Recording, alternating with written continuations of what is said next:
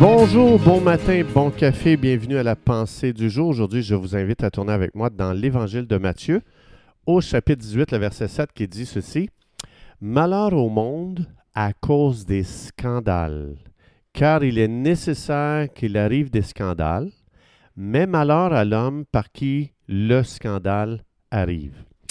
Il y a beaucoup de croyants aujourd'hui, probablement que vous connaissez, qui sont blessés, ils vont plus dans les églises, euh, ils se retirent, ils restent chez eux, ils ne veulent plus rien savoir euh, parce que justement, il est peut-être arrivé des scandales dans l'Église, ils ont été déçus, ils ont été blessés. Et c'est très facile de devenir découragé avec ce qui peut arriver dans l'Église.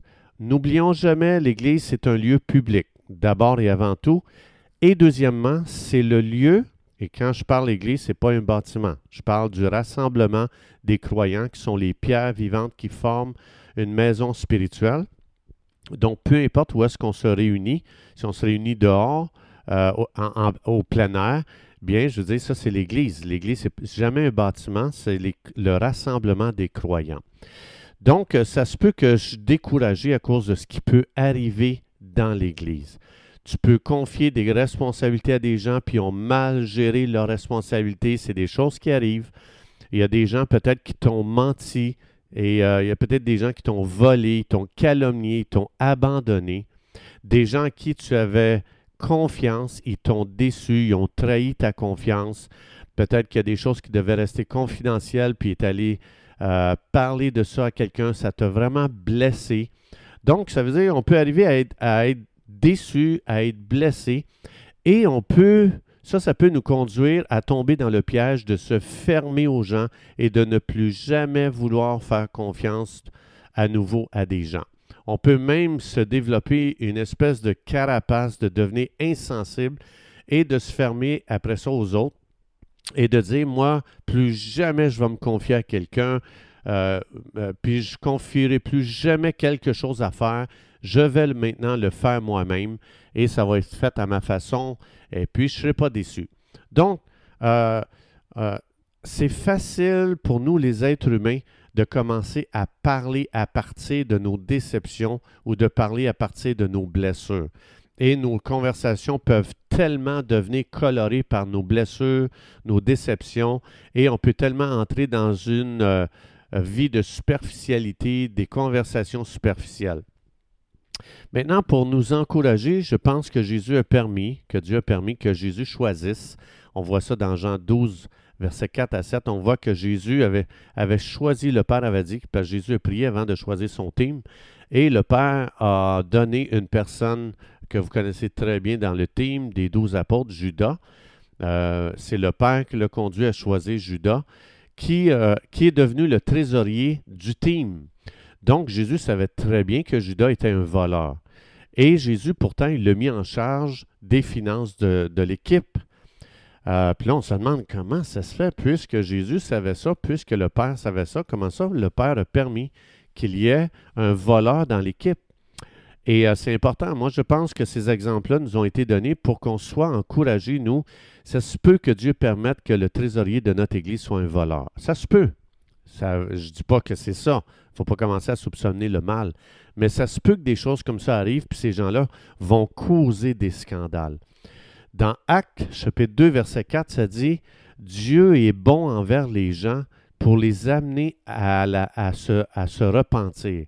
Donc, quand Dieu a donné le poste à Judas de trésorier, de s'occuper de l'argent, c'est pas que Judas était digne de confiance, c'est que Dieu a voulu lui montrer, lui manifester sa bonté, euh, pour que euh, euh, Judas réalise, j'ai un problème avec l'argent, Dieu m'a mis dans l'argent, dans les finances, mais là, je ne comprends pas.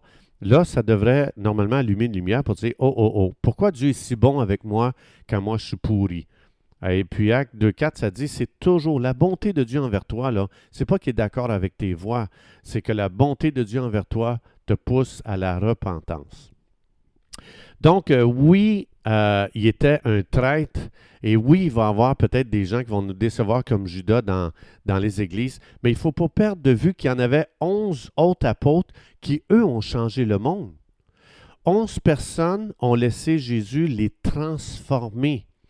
Et il y a un piège pour chaque croyant de commencer à focaliser que sur ce qui ne marche pas.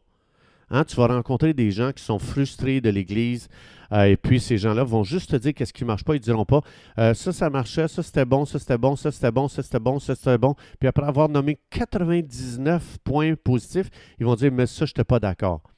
Puis là, mais la personne va prendre une décision sur le seul point qui n'était pas d'accord. Et euh, parce que la personne tourne tellement ça dans sa tête, elle tourne tellement la négativité que la personne ne voit rien de bon dans l'Église, puis elle voit juste les points négatifs. Donc, euh, ça, c'est un piège. On peut perdre de vue. On peut, dans notre champ de vision, ça peut maintenant être que Judas, puis on peut parler du team qu'à partir de Judas.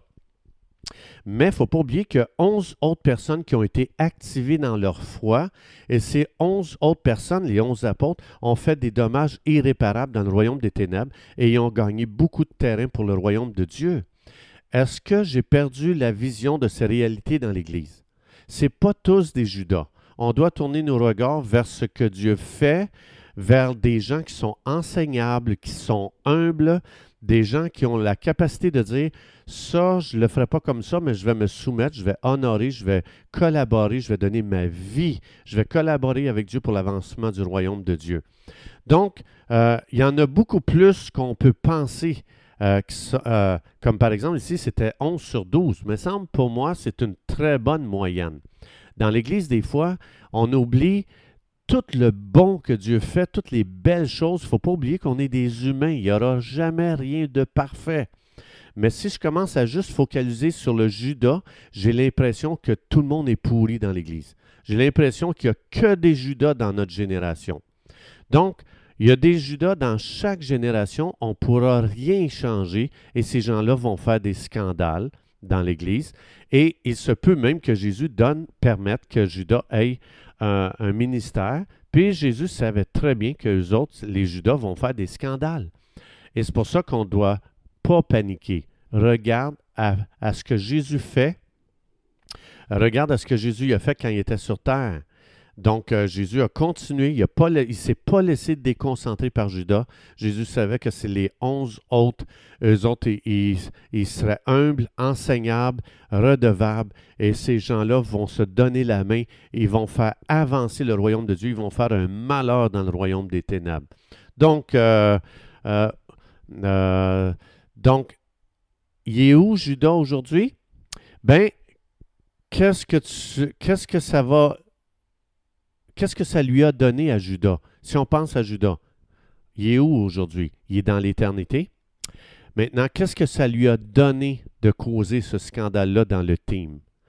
Judas a vécu que pour le moment présent, mais si vous et moi, on, pouvait ouvrir les portes de l'éternité, puis qu'on allait écouter maintenant qu'est-ce que Judas a à dire, lui qui est dans l'éternité, je veux dire, ça lui a donné quoi de faire ça, de voler, de causer des scandales? Judas, il ne voyait pas l'éternité.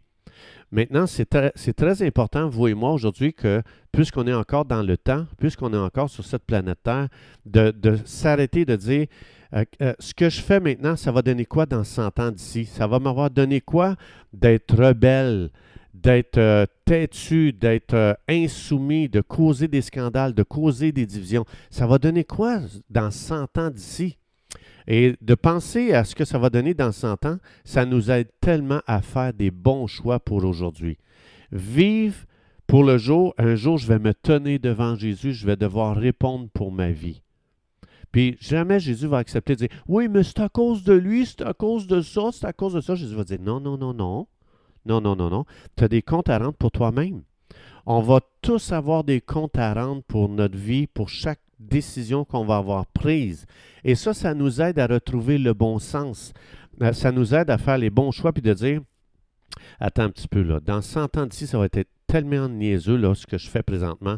Puis euh, quand je vais comparaître devant Jésus, ça va tellement être niaiseux ce que je vais lui donner comme raison pourquoi je me suis comporté comme ça, que je veux maintenant penser à 100 ans d'ici pour retrouver le bon sens, pour faire des bons choix.